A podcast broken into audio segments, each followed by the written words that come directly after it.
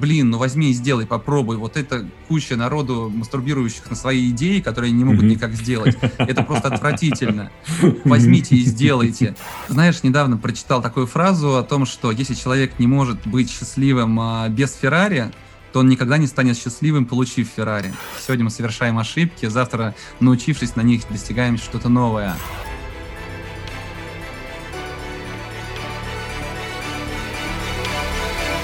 Привет, на связи Алексей Оносов и это подкаст «100 героев». Откровенный разговор с предпринимателями о жизни и бизнесе. Биографии, взлеты и падения, проверенные и работающие лайфхаки. Для тех, кто хочет учиться лучшим практикам у действующих предпринимателей. Друзья, добрый день. У нас сегодня в гостях э, Борис Преображенский, основатель компании ForOffice. Э, Борис, добрый день, спасибо, что пришел к нам в гости. Привет, спасибо за приглашение. Э, Борис, немножко расскажи о себе, о своей компании, и если готов открыть какие-то цифры, то будет здорово, если маленько тоже и о них расскажешь. Ну, ForOffice — это такой бизнес э, юности. Он начинался в начале 2000-х годов, когда я еще был студентом Мехмата МГУ, учился на первых курсах.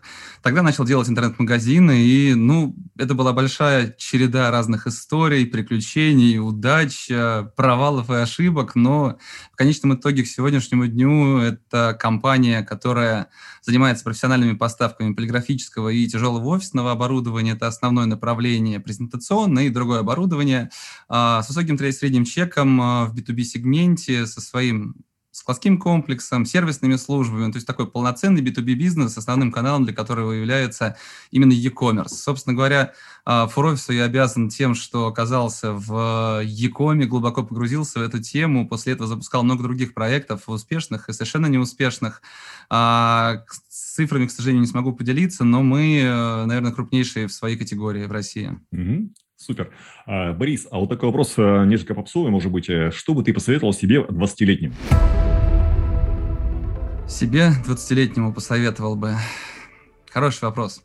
А, наверное, не останавливаться, раз. Второе, пробовать все, что приходит в голову, не задумываясь, почему этого не надо сделать. И третье – это не идти на компромиссы. Супер. А если не себе, то студенту, который хочет стать предпринимателем, вот э, что бы ты посоветовал? Если у него, ну, например, э, ничего нету, есть хотя бы 3000 долларов в кармане. Для начала либо закончить обучение, либо понять, по крайней мере, чему хочется научиться, а 3000 долларов потратить на хорошие курсы образовательные, которые есть в этой сфере, интересны ему. Спасибо. А если опять вопрос развить, э, что бы ты рекомендовал, идти в корпорацию или стать предпринимателем и сделать свой бизнес?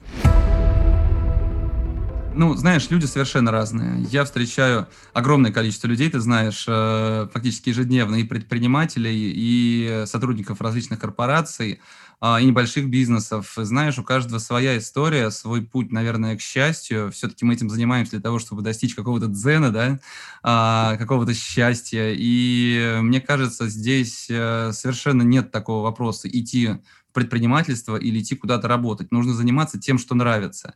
Огромное количество есть историй, где предприниматели, которые э, не очень любили то, что они создали, уходили работать в найм, либо у них просто не получалось быть предпринимателем. Поэтому все-таки в первую очередь это действительно научиться тому, чем ты хочешь заниматься, параллельно пробуя, безусловно, это, а дальше уже понимать, где ты сможешь эти навыки, эти усилия приложить, где тебе хочется попробовать в найме или создать что-то свое. Мне не нравится подход, когда всех э, учебными курсами загоняют в предприниматели. А, та же бизнес-молодость и многие другие. Mm-hmm. Мне кажется, это неправильно. У каждого человека свой путь, свой путь э, к тому, что ему близко, к тому, что, возможно, сможет обеспечить ему какую-то старость, которую он мечтает. Поэтому здесь нужно отталкиваться от внутренних ощущений и делай, что должен, будь, что будет. Мне кажется, это там лучше всего характеризует, вот, отвечает на твой вопрос. Спасибо. А лет через 10 ты хочешь добиться чего? А, в бизнесе, может быть, каких-то личных целях? Ну, это, наверное, будет немножко попсово, я уже про это говорил где-то в интервью. Знаешь, а, я задумывался о том, ради чего я занимаюсь бизнесом, а, каковы mm-hmm. мои, мои цели вообще всего этого. Есть такой фильм, называется «Хороший год». Может быть, видел. Mm-hmm. Там нет. Рассел Кроу играет, и э, он, такой финансист, получает наследство а, виноградник. Приезжает туда, чтобы быстренько привести порядок, э, там, порядок, э, продать это все вернуться к себе куда-то, не помню, какой-то большой город. И возвращается в, на этот виноградник, где он с дедом проводил детство в у него там куча воспоминаний, флешбеков накатывает, он встречает любовь, то есть такая достаточно попсовый фильм, а, роман, такая романтическая комедия, но мне запомнился момент, когда он а, вспомнил, как сидел с дедом, играл в шахматы на винограднике, дед сидит с бокалом вина, с сигарой и с внучком играет в шахматы.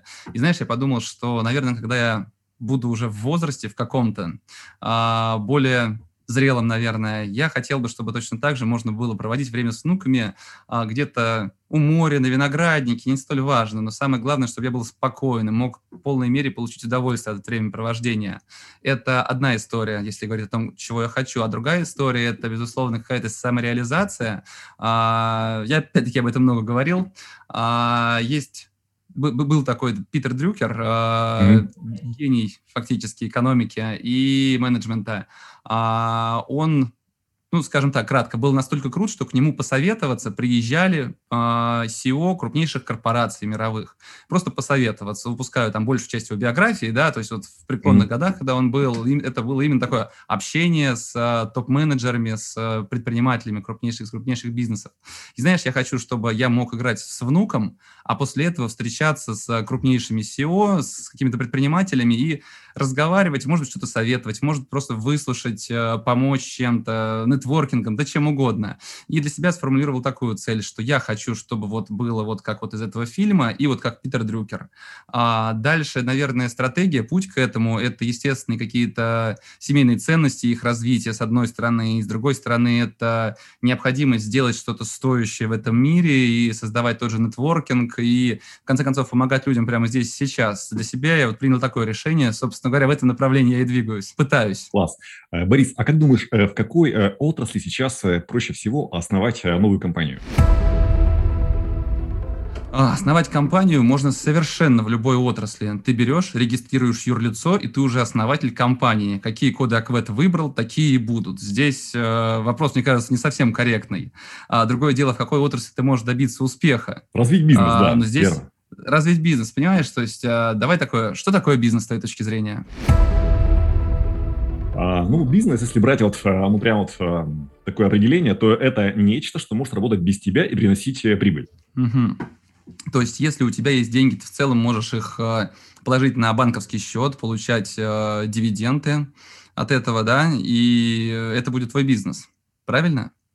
Или все-таки ты имеешь в виду, что нужно самому что-то делать, работать и приумножать этот капитал существенно быстрее, нежели это может позволить традиционные методы инвестирования? А, я думаю, что да, скорее всего, это то, что нужно делать самому. То, что делать самому.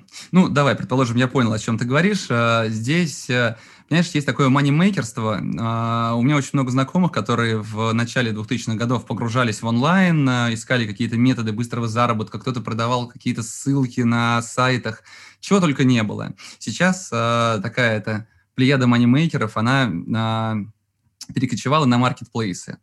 То есть то, что в моменте сейчас э, и работает, наверное, да, это продажи на маркетплейсах. Но опять-таки э, бизнес, с моей точки зрения, это то дело, которое тебе нравится, которое приносит деньги тебе сейчас. И пока мы молоды, э, этим бизнесом ты можешь фактически заложить фундамент того, что будет в будущем с тобой. Фактически свое, ну, если не старость, то там последующие там, годы, пятилетия, десятилетия жить, э, занимаясь интересным делом и зарабатывать на этом деньги. А тут э, все-таки, как я говорил вначале, мне кажется, отталкиваться нужно от того, что интересно. Это, конечно, звучит по Тони Робинсоновски каким-то mm-hmm. образом, но по факту это и есть. Знаешь, если поговорить с любым человеком, можно либо найти в нем вот э, ту э, искру, которая горит вот-вот где-то. Кто-то хочет заниматься вот этим, кто-то мечтает быть, я не знаю, там, э, вейком заниматься, но по факту вынужден сидеть в офисе, там, перекладывать документы.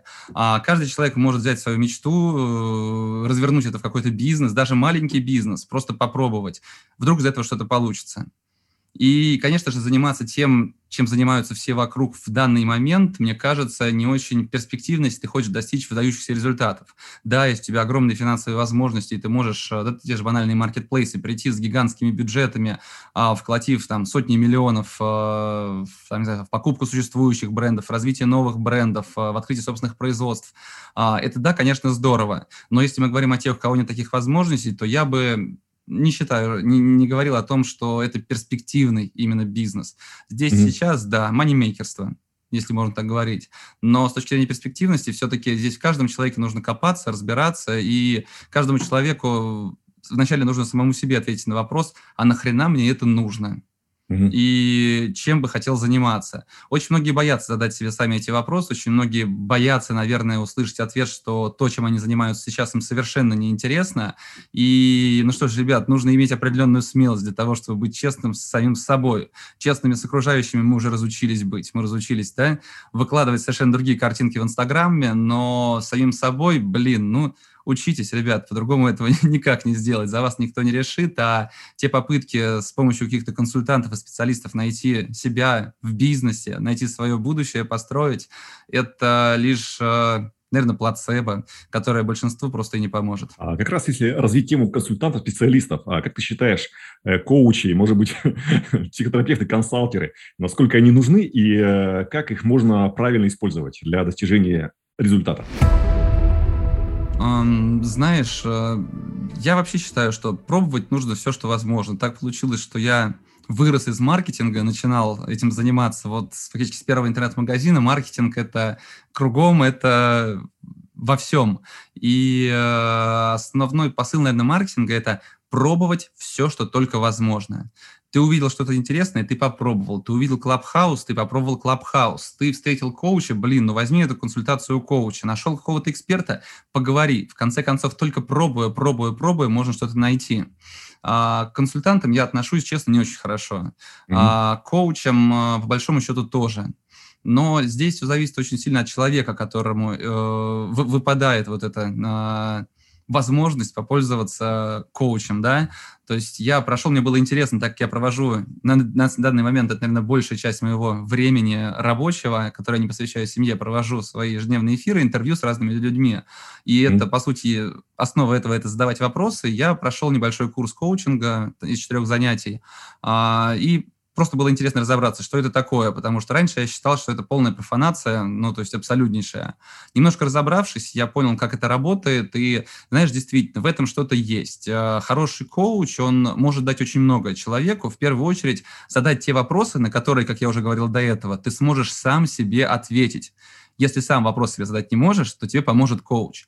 Поэтому здесь все зависит во многом от того, что за коуч с тобой будет работать, э, как все это срастется, как получится. Но я за то, чтобы пробовать все. Если есть возможность, то ходить по консультантам, почему бы и нет. Э, вообще брать каких-то экспертов и консультантов, если ты нацелился, например, продавать микрофоны, а, ну ты возьми эксперта, если такой есть на рынке, который продает эти микрофоны, заплати ему денег, и ты поговоришь и узнаешь очень много интересного для себя. Поэтому самое главное не стесняться задавать эти вопросы, окей, не только себе, но и другим людям, потому что их ответы, их помощь зачастую может очень сильно помочь тебе в движении куда-то вперед. А, так что, знаешь, как а, не, не все коучи одинаково полезны, но у каждого есть шанс найти коуча или консультанта, который действительно окажется полезен конкретно для него. Класс. Э, Борис, вот э, пробуйте ошибаться. Какие твои 20% действий, как ты считаешь, приносят 80% твоего результата?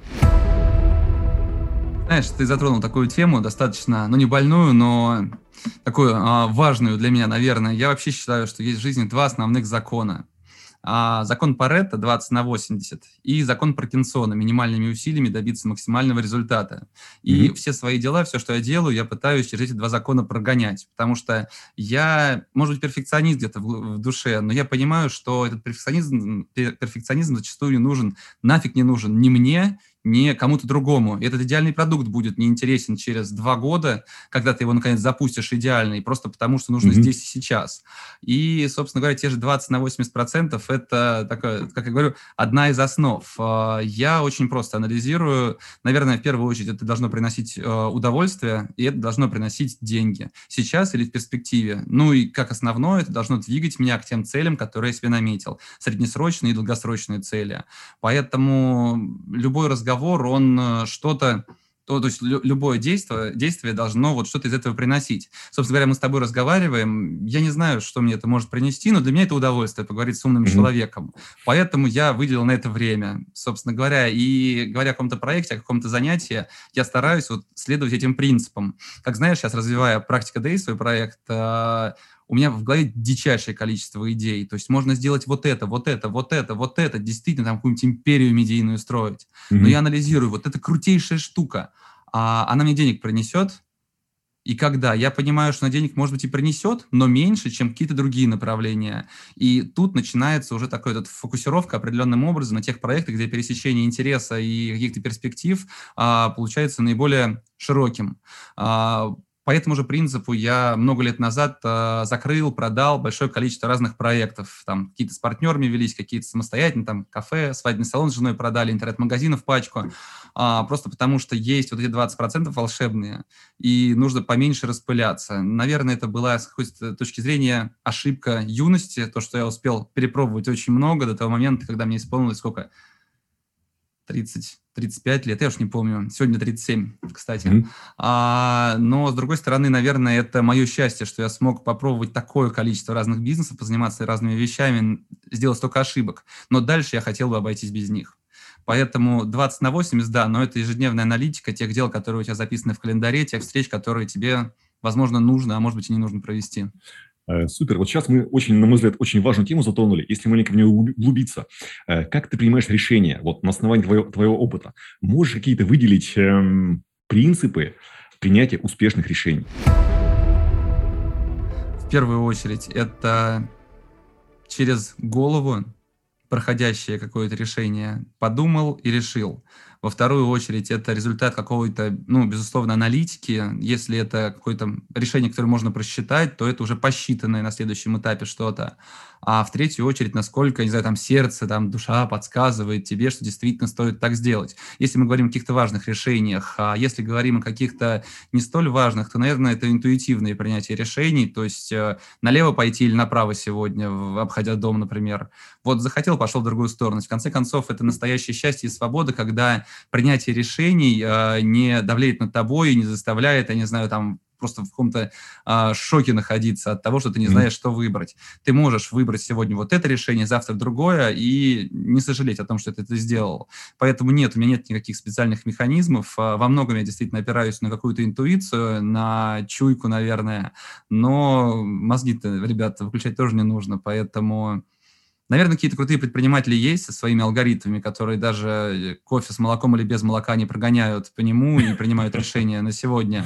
А, у меня в этом плане проще, просто нужно, чтобы была голова на плечах, и нужно стараться предусмотреть все. Э, супер. А, Борис, а вот ты перепробовал а, много разных бизнесов.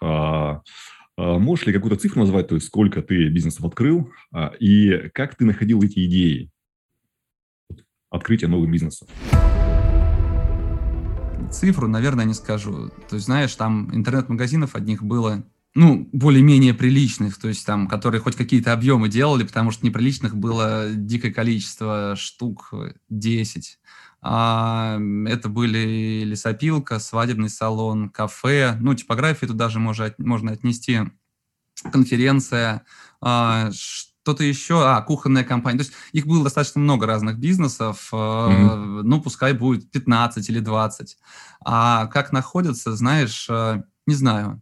Ну, вот бывает, приходит идея, то есть э, когда-то, году, наверное, в 2005 я подумал, что классно было бы иметь свою кафешечку ну вот, встречаться с друзьями, с друзьями, сделать что-то такое диджитальное. На тот момент еще не было такого в широком потреблении термина, но вот такое что-то вот цифровое для тех, кто занимается якомом, вот этим будущим фактически, создает будущее в бизнесе. И я стал думать, а какое бы название выбрать. И тогда, вот сто лет назад, купил название lifecafe.ru. Mm-hmm. Ну вот захотелось. А, домен пролежал, наверное, лет э, 5, а может 4 года, где-то так. И тут просто подвернулось кафе, которое продавалось, и которое я смог купить и построить там фактически то, что я хотел. Немного в другом формате, естественно, годы прошли, я научился чему-то другому, но таким образом. А у всего получается свои истории. Где-то пришел партнер, где-то пришли за инвестициями. Какая-то какая идея, она родилась из такого глубокого достаточно анализа, что хотелось бы заниматься вот э, чем-то дорогим в сфере B2B, с там, такими-то какими-то поставками, в, там, в таком-то объеме инвестиции, а, чтобы потребовались не более. И из этого рождается, не знаю, предположим, интернет-магазин генераторов. Ну, mm-hmm. B2B-компания, которая тоже была продана в свое время. Поэтому здесь очень сложно. Знаешь, э, мне кажется, что есть такое вот э, шило, которое обычно у, бывает у многих людей в одном месте, оно у некоторых носит э, предпринимательский характер вот такой вот, э, вот у меня вот самая такая тяжелая форма шила, которая не дает совсем спокойно сидеть и требует какого-то, может быть, адреналина. Знаешь, как кто-то получает адреналин от того, что он э, залез на Эльбрус, то есть я позавчера mm-hmm. до Эльбруса до вершины не дошел, собственно говоря, в планах не было, но там почти на 5000 поднялся. А, не было такого шила у меня, в принципе. Огонь. Хотя, наверное, можно было попробовать. Но то есть э, попробовать какие-то новые бизнесы, попробовать каждую идею, которая приходит в голову, ну, естественно, разумно оценив ее потенциал. Мне почему-то хочется это сделать. я думаю, что это мое, мой самый основной спорт – это что-то придумывать, что-то рождать и пытаться превратить во что-то действительно достойное, стоящее. Спасибо. А, Борис, вот э, здорово, когда приходят э, партнеры с классными идеями. Вот э, как ты думаешь, нетворкинг, насколько он важен? Если важен, то как его развивать? Это бизнес-клубы, это менторы. То есть как вот развивать оба эти направления по нетворкингу? Я не знаю. То есть у меня так получилось, что году в 2007 или 2006 я первый раз выступал на конференции, и с того момента, знаешь, как-то закрутилось. Я создавал какие-то а, клуб интернет-магазинщиков, еще какие-то встречи создавал. То есть вот стал крутиться внутри нетворка. А, по сути, наверное, сейчас являюсь такой... А, центром e-commerce диgital нетворкинга. А, я не знаю, как это получилось. Наверное, это и в целом воспитание, может быть, что-то передалось мне от родителей, которые тоже чрезвычайно общительные были. И, по сути, нетворкинг для меня это просто возможность э, пообщаться с интересными людьми. Я не ставлю каких-то задач от этого, что вот мне нужно с кем-то познакомиться, решить какие-то задачи. Я просто кайфую, разговаривая с разными людьми. Это может быть кто угодно, хоть э, водитель, который нас везет, хоть э, какой-то крутой предприниматель. Мне просто в кайф э, поговорить с человеком, узнать, что интересно ему, послушать его и построить какой-то диалог взаимно интересный, обоюдо выгодный, может быть, даже. А вообще развивать нетворкинг, наверное, полезно. Я отношусь довольно скептически ко всем бизнес-клубам. Я ходил, пробовал на Сбер первый клуб, еще какой-то клуб. Честно, я для меня это не то, что нужно. Для тех людей, которым не хватает нетворкинга, кому хотелось бы найти для себя действительно людей, там, по уровню подходящих, по каким-то другим параметрам. А, наверное, это действительно потрясающая возможность нырнуть вот эту, в эту атмосферу, познакомиться с какими-то людьми и, а, возможно, за счет этого двинуться к чему-то новому, найти себя, найти свой бизнес, найти точки роста. Наверное, да. Но если ты спрашиваешь меня, то я в первую очередь за то для себя, чтобы просто общаться с людьми. То есть, знаешь, mm-hmm. любое дело может приносить намного больше удовольствия при хорошем результате, если оно нативно. То есть тебе не нужно прикладывать какие-то дополнительные усилия, специально идти, познакомиться.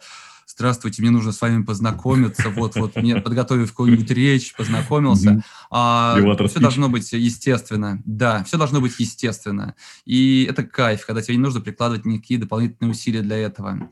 Но бизнес-клубы, да, это полезно. При этом, знаешь, нужно отметить, что бывают истории, когда человеку нужно посоветоваться. Ну вот, предположим, ты хочешь посоветоваться на какую-то конкретную тему и не знаешь, что тебе делать, идти в какой-то бизнес-клуб или обратиться к каким-то специалистам. На самом деле в современном мире есть простейшая вещь. Найди человека, кто это уже сделал, на том же Фейсбуке. Напиши ему, скажи, здрасте, чувак, я вот не знаю, как мне это сделать. Посоветуй. И пускай многие не ответят что-то, но будет высокий процент э, тех предпринимателей, которые чего добились в этой жизни, они стараются помогать другим людям. Кто ответит, потратит свое время и постарается тебе помочь.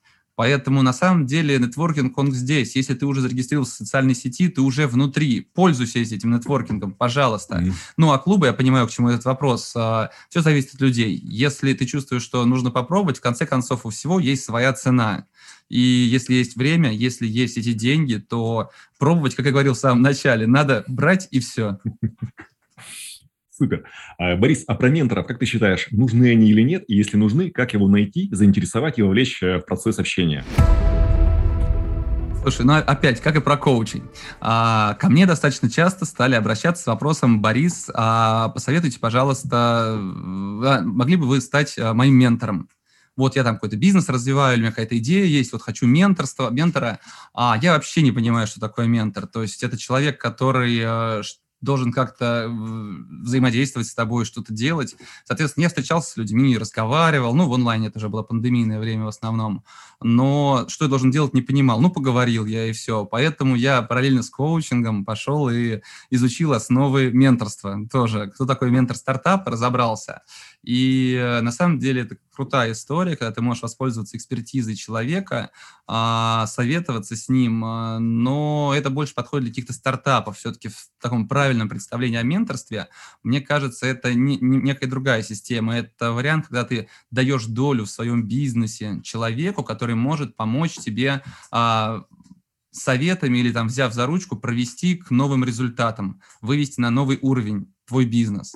А, мне больше нравится в этом плане такой адвайзинг, наверное. А, вот это, это ближе, это не а, требует какого-то там вхождения в бизнес и более глубокого погружения. Это в первую очередь таким адвайзером быть для бизнеса, для предпринимателя, таким mm-hmm. больше советником, наверное. Мне кажется, это лучше и, наверное, для большинства, может быть, даже эффективнее, потому что менторская работа, она подразумевает более а, тяжелый график, и то, что ментор тебя будет уже там заставлять все-таки следовать какому-то графику, контролировать. Ну, знаешь, все по-разному называют, поэтому, опять-таки, если есть чувство, что вот этот человек мог бы тебе быть полезен, что он может стать действительно ментором, в твоем конкретно представлении, хорошим ментором, который поможет тебе, но почему бы и не попробовать, в конце концов, если это не доля бизнеса, которую тебе нужно отдать для того, чтобы он вошел туда, и ты потом будешь жалеть об этой ситуации, то еще раз, пробовать нужно все. Знаешь, вот это самая фиговая история, когда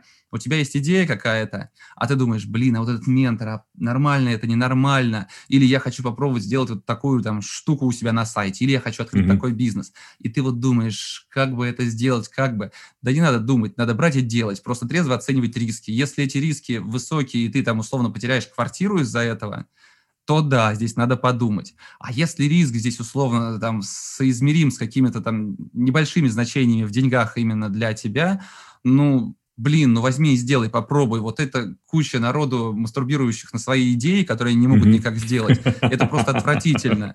Возьмите и сделайте. Знаешь, это бесконечно. Я вот хотел посоветоваться, а стоит мне потратить 5000 рублей, чтобы пойти вот на этот курс или нет? Вы уже четвертый человек, и все говорят разные ответы. Блин, mm-hmm. чувак, ну потрать ты 5000 рублей на этот курс и иди поучись. Но вот э, честно, мне вот это не нравится, слишком большое там рассусоливание таких вопросов и идей. Надо брать и делать, в том числе и менторы, коуч. Знаешь, а, ты потом, по крайней мере, сможешь рассказать, как я тебе сегодня, да, mm-hmm. что я попробовал позаниматься коучингом, я попробовал позаниматься менторством, и я теперь в этом понимаю. А мог бы сидеть и тоже ни хрена не знать, ни что такое коучинг, ни что такое менторство. Спасибо. А, Борис, э, всегда интересны факапы. А, можешь рассказать про вот э, три самых своих дорогих урока и какие выводы ты из них сделал? Самый большой, наверное, урок для меня – это работа с партнерами. В свое время по одному проекту так получилось, я начал работать с партнерами, которые доказали свою непорядочность в какой-то момент. И фактически э, не то, что похоронили часть моей жизни, но это была, знаешь, так, действительно болезненная а, история, очень а, переживать, которую было достаточно больно, когда я понял наконец какой-то момент, что, наверное, во многом какие-то мои а, не то что жизненные неурядицы, но неудовольствие, неудовольствие, то, которое я получал в какие-то моменты, связано именно с этим. Наверное, это самый большой урок, и, знаешь, я пытался даже оценить, сколько я потерял, но я понял, что когда предположил, что это могло быть и 100 миллиардов, я понял, что нет никакого смысла теоретизировать, сколько же я мог потерять. Но потерял и потерял. В конце концов, это удовольствие. Опять-таки, сегодня мы совершаем ошибки, завтра, научившись на них, достигаем что-то новое.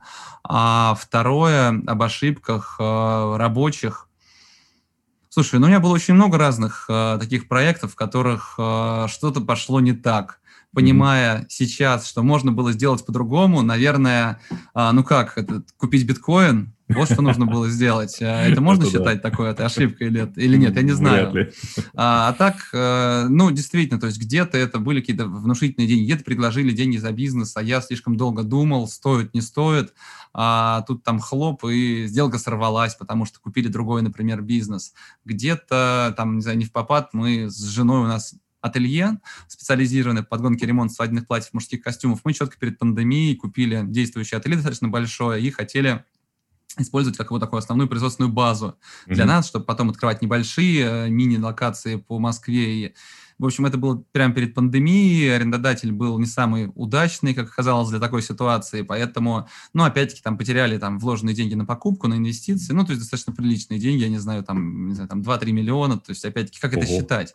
И таких историй, что где-то было потеряно вот столько, то есть, в конце концов, а, вовремя не запущенный проект в рамках, не знаю, того же фор-офиса, он мог принести там какие-то деньги больше, а что-то мы запустили, что не принесло вообще денег.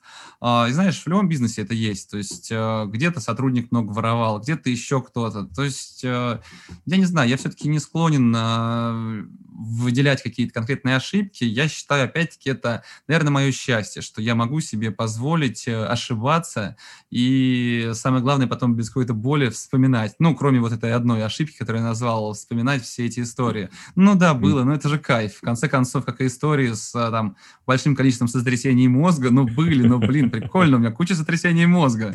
Супер. А, Борис, а вот а, очень часто упоминают о самых дорогих ошибках, как ошибки с э, подбором персонала. А, что ты можешь посоветовать по подбору персонала? Кого нанимать, кого продвигать, кого увольнять? Тут я, наверное, ничего не посоветую. Знаешь, я посоветую запомнить раз и навсегда. Люди, которые умеют делать что-то лучше тебя, они должны этим заниматься. Я достаточно много лет, э, ну и, собственно говоря, сейчас мне приходится этим заниматься, нанимаю людей. Но в более крупных бизнесах этим занимаются либо руководители, либо HR. Собственно говоря, до того, как появился первый HR, я проводил со мной, ну, с большинством сотрудников, принимаем на работу собеседование, я считал себя гуру, у которого потрясающая чуйка на людей, который mm. все понимает, чувствует, э, что это моя действительно такая сильная сторона, мне казалось. А потом пришел HR, и выяснилось, что нифига, может быть намного лучше. Поэтому касаемо подбора персонала, я бы всем рекомендовал пользоваться либо услугами сторонних HR, если сами не можете, это, ну, если не позволяет бюджет взять компанию, либо брать человека в штат, потому что это же не только подбор персонала, это управление в целом а, коллективом, мотивацией, ну там много чем может заниматься HR. И если компания условно выросла даже там уже там до хотя бы 15 человек, как бы это смешно не звучало, то изначально кто-то должен взять на себя эту функцию, либо уже искать кого-то полупрофессионального HR для того, чтобы возложить на него еще какие-то обязанности, а, в дальнейшем перевести полностью на работу с персоналом. Поэтому я бы рекомендовал не заниматься этим самостоятельно. Если вы не профессионал в этом, то, скорее всего, ни хрена у вас не получится. Ну, доля, доля удачи есть, но, опять-таки, чем больше будет доля участия, э, удачи, тем а, серьезнее будет а, величина ошибки, которая рано или поздно должна случиться. Mm-hmm. Супер. Э, Борис, а вот результат – это следствие э, правильно инвестированного времени. А можешь поделиться твоим распорядком рабочего дня? То есть, как ты проводишь э, свой рабочий день, ну и, может быть, неделю? Знаешь, я очень непоказателен, наверное, в этом плане.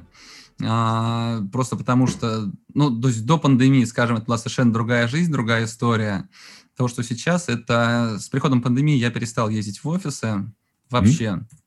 То есть, когда ты знаешь, мне было, нужно было там с водителем кататься, проехать по нескольким офисам, все успеть сделать. А, ну, это уже было давно. Да и вообще в другой жизни до пандемийной. А сейчас я никуда не катаюсь, я нахожусь в онлайне.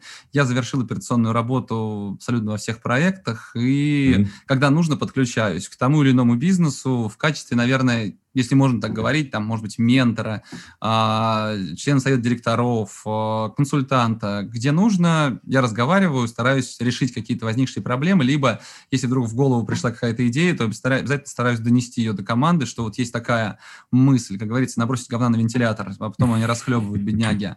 Поэтому, Супер. не будучи задействован в операционной работе, по сути, у меня график сильно очень изменился. И опять-таки, следуя тем же принципам 20 на 80 закона Паркинсона, все-таки я в первую очередь сейчас занимаюсь непосредственно своими эфирами, которые, если еще, знаешь, в начале прошлого года, это в начале пандемии, это было непонятно, зачем это делается. То есть для меня это просто кайф был, но с точки зрения оценки перспектив, ну, непонятно просто, ну, зачем этим заниматься. Сейчас это превратилось в такой неожиданно, достаточно прибыльный бизнес уже, можно сказать, mm-hmm. и доставляющий удовольствие. Поэтому я продолжаю этим заниматься, придумать какие-то разные новые проекты, как я тебе говорил, правда, стараюсь оценить все-таки с точки зрения перспективности, а стоит или не стоит, плюс все-таки посчитать свое время, сколько у меня его есть на то, чтобы этим заниматься.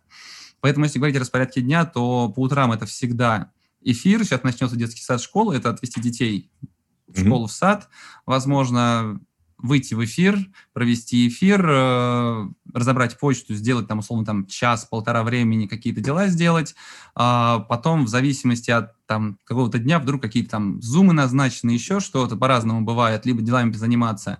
Днем у меня, как правило, в час или в два часа дня это тренировка. Я с приходом пандемии начал заниматься а, каждый будний день практически с тренером по WhatsApp. У меня дома уже всякие mm-hmm. скамейки стоят, гантели, все, что только возможно. А сейчас, находясь за городом, у нас здесь спортплощадка большая, в отеле загородном э, спортзал, так что я ухожу туда просто с э, телефоном, с WhatsApp, с тренером занимаюсь.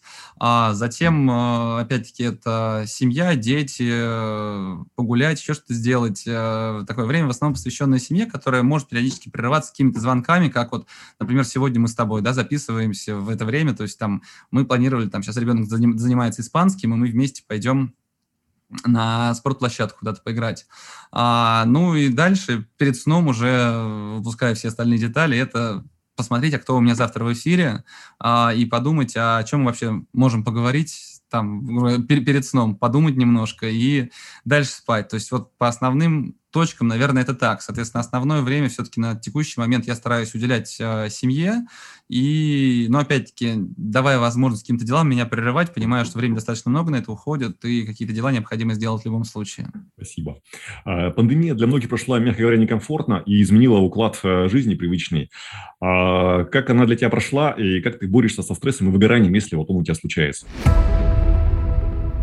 Ну, пандемия, скажем так, если бы не такое количество людей погибших, там, заболевших с последствиями, которые, возможно, еще проявятся, то, наверное, это было бы самое потрясающее время в моей жизни, потому что никогда еще не проводил столько времени с семьей, никогда еще не отключался настолько от операционки и уменьшал количество стресса в своем дне. А, поэтому с выгоранием бороться, мне кажется, знаешь, как бы есть такая фраза, что счастливым быть просто, достаточно не делать то, что делает тебя несчастным. И со всеми выгораниями, по сути, то же самое. Ну, выгорел ты здесь, ну не занимайся больше этим. Зачем тянуть это на себе? И э, для меня сейчас это такое достаточно, можно, может быть, с одной стороны, это расслабленное какое-то такое времяпровождение, но, с другой стороны, я получаю от этого массу удовольствия, и, знаешь, все работает. Поэтому я никак не борюсь с, с выгоранием. И пандемия, опять-таки, важный момент, если не считать то, что она принесла нам с точки зрения здоровья и болезней, смертей, то это самое потрясающее время для меня. Спасибо. А если вопрос этот маленько усилить, то есть э, не выгорание, а эмоциональная яма, то есть ситуация какая-нибудь ну, максимально нехорошая, то есть для многих это ну, как, как для кафе, это банкротство, например. А было ли у тебя нечто такое, и э, как из э, в таком состоянии из нересурса перейти в ресурс? А, слушай, ну, проблем разных достаточно всегда хватает. То есть это и какие-то проблемы в бизнесе серьезные, которые требуют, в конце концов, там, бежать деньги занимать. Это действительно, там, проблемы разные бывают. И как переходить в состояние, знаешь, а, если есть проблемы, ее надо решать. В какой-то момент ты понимаешь, что предпринимательство – это невозможность не работать. Это потрясающие задачи, потрясающие задницы, которые жизнь подкидывает тебе каждый день и просыпаясь утром, возможно, ты ждешь, а что же, блин, сегодня такого крутого тебе подкинет? И да, там что-то условно горит, да, огонь, а, где-то что-то сломалось, а, кто-то не вышел на работу, там поставка застряла, а, сайт, да все что угодно может случиться, понимаешь? Но просто главное это воспринимать как приключение, воспринимать это как а, жизнь в конце концов, а не какую-то проблему. И, знаешь, еще я что штампами сегодня разговариваю. А, и, а, если проблему можно решить за деньги, то это не проблема, а затраты. Знаешь, это такое очень помогает а, трезво посмотреть на какие-то происходящие ситуации. Ну да, проблема. Ну, как бы, сколько цена этой проблемы? Ну, такая-то. Но это смертельно? Нет. Ну, а фиг париться, извини, пожалуйста, по этому поводу? Это все решится. Поэтому есть проблема, есть задача, решаешь ее все. Здесь э, не место, наверное, для, для депрессии, не место для каких-то расстройств. Это жизнь, это предпринимательство. Поэтому просто надо не опускать руки и понимать, что из любой проблемы есть выход. Знаешь, э, мне очень понравилось, в какой-то момент представил себе, играя в бильярд, о том, что в целом на бильярдном столе можно любой шар ударом любого другого шара забить в любую лузу. Mm-hmm. Согласись, да? То есть такие да. извращенные удары, хоть там какой-нибудь там немыслимой траектории полета мяча, а шара, можно сделать. И наша жизнь на самом деле это то же самое. Ты можешь сделать все, что угодно. Да, быть может, удар потребуется такой, который выполнить, э, ну, ты не сможешь. Но такая вероятность есть. И наша задача наверное, как предпринимателей, попытаться разобраться, каким должен быть этот удар, чтобы нужный шар попал туда. Оценить риски поражения в этой игре и постараться сделать этот удар таким, каким он должен был быть. Так что опускать руки не надо, нужно просто пытаться найти решение, и все. А дальше все получится в любом случае. Либо не так, как ты хотел, то это будет следующая история уже завтра, и ты ее будешь решать по новой. И в этом вся прелесть, наверное, предпринимательства. Супер. А, Борис, а вот а, можешь ты рекомендовать какую-нибудь одну а, самую эффективную привычку для а, практики предпринимателя? Хороший, наверное, вопрос, но на него сложно ответить. То есть, э, знаешь, как очень многие пытаются найти какую-то золотую пилюлю, золотую там, волшебную таблетку или там кнопку бабло. Мне кажется, mm-hmm. этого не существует. И наивно полагать, что есть что-то самое важное. В нашей жизни, как и в нашей работе, есть миллион мелких дел, выполнив которые, только тогда ты сможешь получить какой-то результат. Да, по 20 на 80 будут какие-то наиболее важные задачи, наиболее важные привычки, но опять-таки у каждого человека это свое. Кому-то, чтобы быть надо необходимо заниматься там ежедневно спортом, кому-то необходимо уделять время, не знаю, там, своей внешности, ходить по салонам красоты для того, чтобы вот быть в ресурсе и там что-то делать. Поэтому мне кажется, что нет таких привычек универсальных, которым можно сказать, что вот, делайте вот это, и все будет замечательно. Mm-hmm. То есть э, для себя, наверное, привычку, знаешь, ну, худо-бедно можно таким более-менее э, общей привычки, наверное, всем полезно сказать, э, это список дел. Э, все мои дела, будь то рабочий вопрос какой-то, будь то необходимость, э, не знаю, там, вызвать такси к какому-то назначенному времени, я просто пишу в один общий список и все, без различных а, табличек по, там, по этому бизнесу, по этому бизнесу, семейные, личные, рабочие, какие фильмы посмотреть. Я все пишу в один список.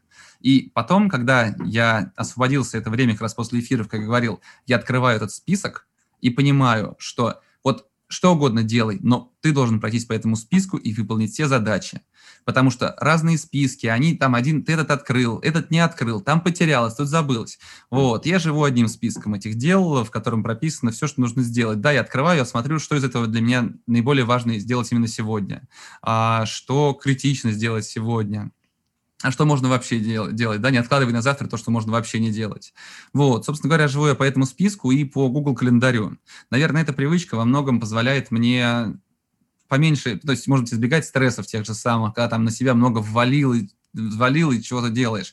Открыл список, делаешь. Знаешь, это совершенно механическая такая автоматическая история. То есть ты открыл и делаешь, ты не задумываешься о никаких проблемах. Нужно по списку решить все задачи, чем, mm-hmm. чем бы они ни были связаны. И, наверное, здесь это возможность и а, успеть это что-то и в семейной сделать, да, в семье. То есть, условно, ребенку нужен дневник в школе или нужно позвонить в детский сад, узнать, а, какие документы нужны к первому сентября. Ты делаешь это в перемешку вместе с делами по каким-то там контрактам и не теряешь ничего. Наверное, это такая наиболее унифицированный ответ на твой вопрос, унифицированная подходящая для всех привычка. Но опять-таки, задачи у всех различаются, кому-то действительно нужны отдельные создавать списки для разных проектов. Э, тут вряд ли всем это подойдет. Но для меня это, наверное, такая важная составляющая часть по которой я строю свой день и свою работу, да и жизнь во многом. Угу, спасибо. А, Борис, а вот относительно списка дел, а какое ты можешь рекомендовать предложение а, для ведения подобного списка дел?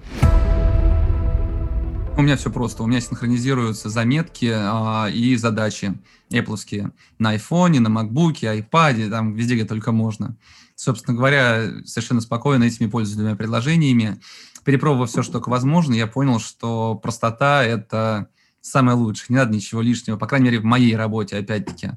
Поэтому вот эти два приложения я использую, а все остальное – это уже такие какие-то рабочие инструменты, больше ни одного списка дел, а каких-то задач я не использую. Ну и Google календарь, естественно, это одна из основ, основ, основ вообще жизни. Ну, Google, да, согласен, удобно. А, Борис, а вопрос такой, может быть, немножко попсовый. А есть ли какая-то одна книга, которую можешь рекомендовать для предпринимателей? Одна нет. Я очень долгие годы, скажем так, перечитывал просто тоннами эту бизнес-литературу всю подряд. И, э, знаешь, мне даже когда-то был список какой-то большой книг, какие бы я советовал читать. Это когда-то это был секрет идеального а, магазина Нейман Маркус. Mm-hmm. Когда-то это было четыре дисциплины достижения результата, кажется, так называют, от хорошего к великому. А, это, это было Дональд Трамп и Андре Агаси. Их было очень много техник. А, Маккинзи, методы Маккинзи. Их там, на самом деле, две книги примерно похожие по названию. Вот это, наверное, советовал бы почитать. Но mm-hmm. какую-то одну выделить, которая оказала какое-то важное, вли, не знаю, важное влияние, большое влияние на меня, я не могу. То есть, э, знаешь, эта книга была а, прочитана мною, когда я был маленький. Вот только одну книгу, знаешь, я задумался сейчас, действительно, была одна книга только какая-то, которая, как мне кажется, могла что-то вот оказать влияние. Я все пытаюсь ее прочитать снова и забываю, что ее нужно купить. Это «Чайка по имени Джонатан Ливингстон». Mm, классика. Вот, это я был а, совсем маленький, я, наверное, читал ее раньше, чем надо было ее прочитать. Я сейчас понимаю многие вещи, которые в этой книге, наверное, можно было лучше понять, но вот эту книгу я запомнил и помнил, что нужно что-то создавать новое, пытаться вот, вот что-то по-другому сделать. Я точно помню mm-hmm. этот момент. Я был маленький на даче с бабушкой и дедушкой, и э, вот эта книга, наверное, мне вот сильнее всех запала в память. А из бизнес-литературы, понимаешь, э, в основе всего лежит микс микс той литературы, которую ты прочитал, микс тех увлечений, которые у тебя есть, микс тех контактов, которые э, вокруг тебя крутятся, с кем ты общаешься. И это создает нас, это создает нашу уникальность. Поэтому делать как кто-то другой, пытаться повторить за кем-то, мне кажется, это путь такой э, спорный, потому что делая все точно так же, совершенно точно получится по-другому. И Это нужно да. в первую очередь делать то, что интересно тебе, для того, чтобы получить свой уникальный результат и достичь чего-то самостоятельно, а, понимая, что ты сам это сделал. Поэтому книжки это, конечно, здорово читать надо все подряд, мне кажется, если время позволяет. Здорово было до пандемии. Я перестал пользоваться машиной практически. Я ездил только на МЦК, на метро, на такси, на каршеринге. И я все время, выходя из дома, втыкал себе в уши наушники и слушал аудиокниги. Я переслушивал их огромное количество. То есть э, действительно есть классные книги, есть не очень. Э, я слушал все подряд, по сути, то есть основываясь на предпочтениях друзей по всяким приложениям. А, кто-то рекомендовал книги, я отдельный список э, вел тогда, полный список книг, которые стоит прочитать. И это было здорово. Но как пандемия пришла, оказалось, что времени на книги больше нет, потому что дороги больше нет в моей жизни, а с точки зрения эффективного времяпровождения, ну, книгу, конечно, приятно прочитать. Блин, mm-hmm. но есть совершенно более интересные вещи, которыми лучше заняться в это время, нежели сидеть и читать. Поэтому действительно с книгами, к сожалению, в данный момент получается за последние уже там полтора года пандемии все существенно хуже. Читать я практически перестал, но Надеюсь, что когда-нибудь еще получится найти в своем распорядке дня такое вот время, когда именно чтение книги можно будет ставить, а пока там это какой-нибудь урок испанского, еще что-то. То есть я вот пытаюсь вот распихать все в своем календаре так, чтобы а, успеть самые интересные для меня вещи, а книга в них не входит, к сожалению, сейчас. Супер. А, Борис, ты уже немножко тему затронул, а вот а, какой твой микс э, для обучения и саморазвития? То есть книги они сейчас ушли, но что появилось новое? То есть какая твоя система обучения и развития? А до пандемии с 2014 года а, у меня была такая хобби-конференция, то есть я уже рассказывал, что достаточно давно начал выступать на всяких e-commerce мероприятиях, это какие-то там московские экономические форумы, еще чего-то, то есть выходил, выступал, а в 2014 году а, появилась идея сделать свою конференцию по e-commerce. Mm. понимая, что формат выступлений, когда а, там сервисные компании заплатили денег организаторам, чтобы прийти и выступить, а посетители заплатили денег организаторам, чтобы прийти и послушать эти платные выступления, по сути, фиговый контент, по большому счету, почти на всех конференциях, это не самый лучший способ. Туда нужно добавлять нетворкинг, какие-то интересные форматы. Я создал конференцию «Практика Days», которая с 2014 года по 2020, получается, ну, 19 включительно, проходила 2-3 2-3 раза в год, э, собирала до, наверное, там 800-900, я точно не помню, человек. И это такое было второе по масштабам, э, вторая по масштабам e-commerce конференция в России. Mm-hmm. И с приходом пандемии эта конференция благополучно канула в лету. Понятное дело, что весь бизнес закончился на этом месте. И э, еще перед пандемией, это, к слову, об ошибках, э, у меня был вариант продать эту конференцию, нашелся тот, кто хотел заплатить за это много денег. Но Борис-то умный, Борис mm-hmm. обратился к разным компаниям, спросил, а кто еще хотел бы купить? Тут выяснилось, что и другие варианты есть. Mm-hmm. И пока Борис, э, умный Борис, согласовывал со всеми, а кто готов был бы больше денег заплатить, все пропали. Я пишу, Пандемия. ну, чего там, как? Ты что, дурак, что ли? Какие конференции? Ты новости смотришь, а? Вот. А, ну, это еще просто в копилку таких вот ситуаций. А, и с приходом пандемии сначала я стал собирать в Zoom различных а, руководителей из e-commerce, обсудить, а что там случилось, нового, какие новые законопроекты, правила ввели, как курьерам ездить. То есть мы в операционном таком формате по вечерам в Zoom решали. Когда на какое-то мероприятие зашло человек уже там 300-400, я не помню, пришли господи, не хакером, из головы вылетело. В общем, пришли нехорошие люди, которые нам все испортили. Это mm-hmm. такая mm-hmm. стандартная история для многих, то есть там какие-то летающие попы, крики, оры а, на экранах. Я понял, что тут, по сути, дальше ловить нечего. И в тот момент как раз меня пригласил в гости дать интервью один мой хороший знакомый, Алексей Комаров, и мне понравился этот формат, я стал приглашать к себе в гости разных людей. То есть это и маленькие стартапы, и знаю, там, продавцы на маркетплейсах, это и участники там, того же списка Forbes, там, не знаю, Максим Ноготков, основатель Связного и Пандоры в России, mm-hmm. который там из Штатов подключался, и Э, Дмитрий Алексеев, владелец DNS, тоже из списка Forbes, и большое количество разных digital, e-commerce директоров, специалистов, э, директоров разных компаний, то есть такой этот микс, фактически гремучая смесь из большого, малого, среднего, крупного и разнообразного бизнеса, все завязанное вокруг диджитала. И э, надо проверить, кстати, возможно, у меня там сегодня был 300 как раз эфир, то есть он проходит каждый будний день mm-hmm. по утрам, и знаешь, с точки зрения какого-то развития, мне, опять-таки, я совершенно не репрезентативен, наверное, то есть я имею возможность ежедневно ежедневно общаться с совершенно разными людьми, потрясающими людьми, и для меня вот эти а, разговоры, они дают мне и образование, и, безусловно, какой-то нетворкинг, и огромное удовольствие от общения, mm-hmm. и а, в конце концов узнавать, чем живут другие люди, чем они работают, а, что создают, это очень круто. Я многому учусь у них и получаю огромное удовольствие от этого. Поэтому для себя я сделал выбор, что вот это саморазвитие, вообще слово это не люблю, саморазвитие, это какое-то там как кризис среднего возраста, найти себя, такое вот это придуманное, мне кажется, когда тебе уже просто скучно и заняться mm-hmm. нечем. А, я для себя нашел вот этот бизнес, по сути, и все, что я сейчас черпаю, новую черпаю, это фактически приходит через практику в первую очередь. Такой основной мой источник, наверное, вдохновения и удовольствия, если говорить о работе. Если это можно назвать работой. А, Борис, а есть ли какие-то плохие рекомендации, которые ты слышишь в области бизнеса, но они при этом, черт возьми, раз, очень сильно распространены? Смотря кого слушать.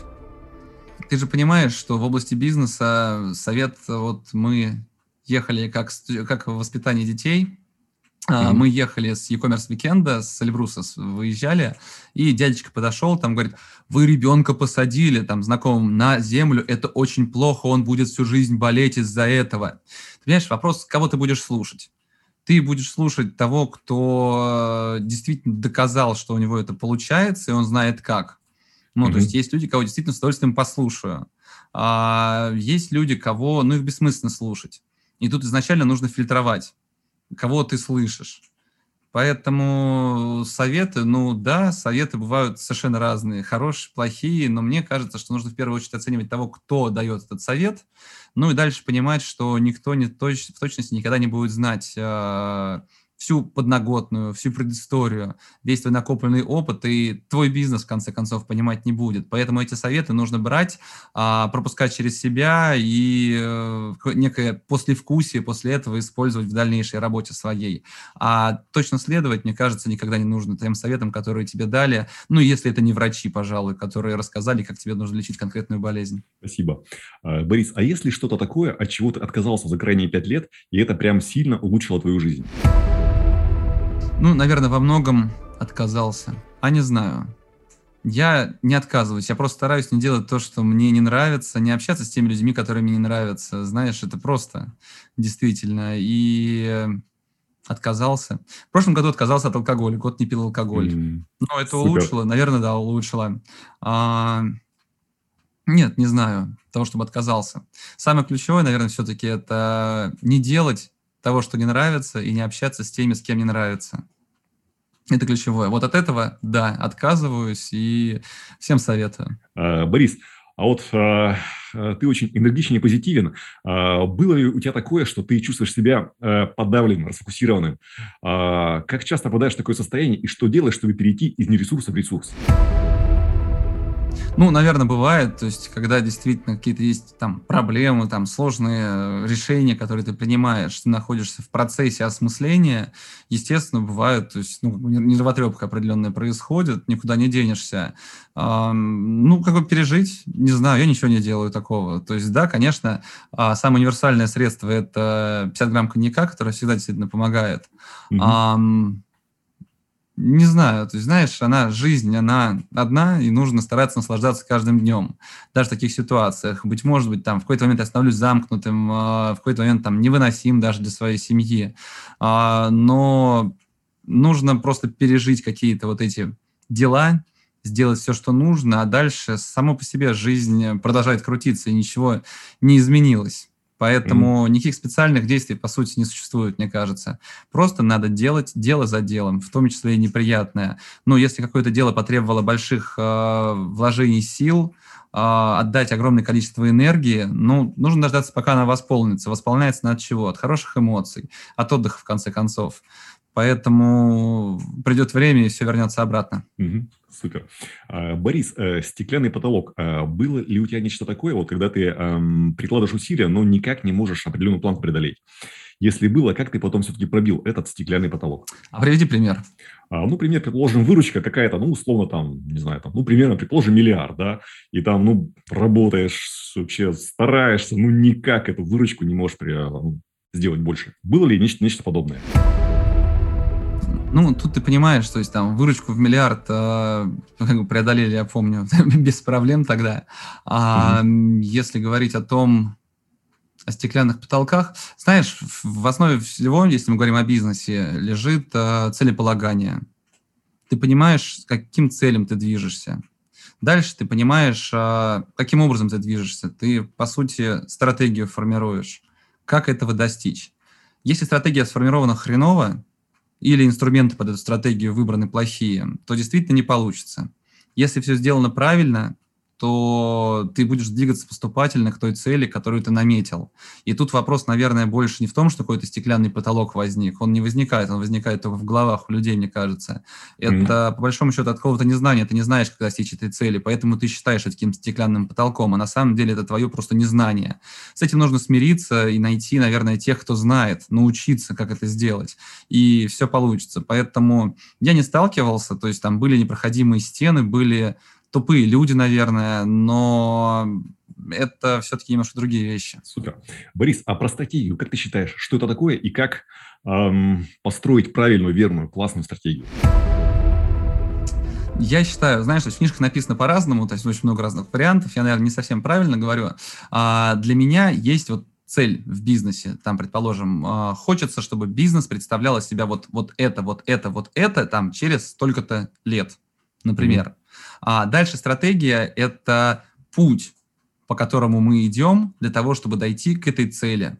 Для меня это так. И, соответственно, прочерчивая этот путь, можно идти от сегодняшней точки к цели, можно от цели в обратном направлении спуститься. Это и есть стратегия, то есть э, тот путь, по которому тебе необходимо пройти, чтобы достичь цели. Для меня это так. Супер. А, ну и крайний вопрос. А, твое хобби, увлечение, а, что делает тебя счастливым? Знаешь, недавно прочитал такую фразу о том, что mm-hmm. если человек не может быть счастливым а, без Феррари, то он никогда не станет счастливым, получив Феррари. Поэтому счастье в сегодняшнем дне. Ты понимаешь, от каждого момента нужно получать удовольствие. Это такой а, серьезный скилл, крутой навык, мне кажется.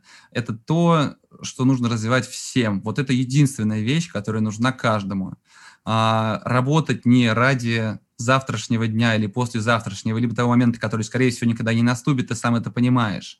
А это не стараться насладиться, вот что, ой, вечером я приду домой, открою баночку холодного пива и включу футбол.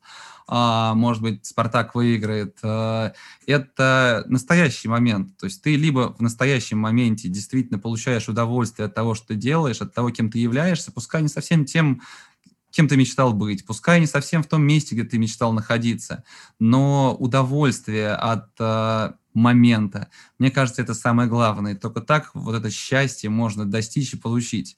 Поэтому хобби, ну, у меня разные хобби, знаешь, то есть я не знаю, то есть э, там те же мои эфиры, работа, mm-hmm. спорт, э, там дети, испанский язык, еще какие-то вещи, можно ли назвать это хобби, это часть моей жизни. И э, это те моменты, которые делают меня счастливыми и в те моменты, и те моменты, ради которых я, наверное, и живу.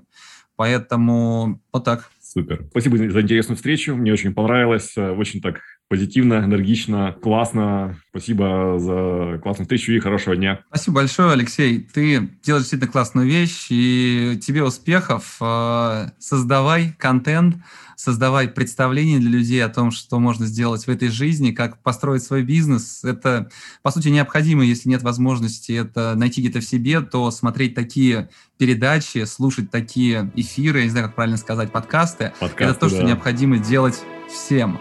Поэтому тебе успехов и спасибо большое за приглашение. Я думаю, до новых встреч. Спасибо, до новых встреч. Пока. Хорошего дня. Пока.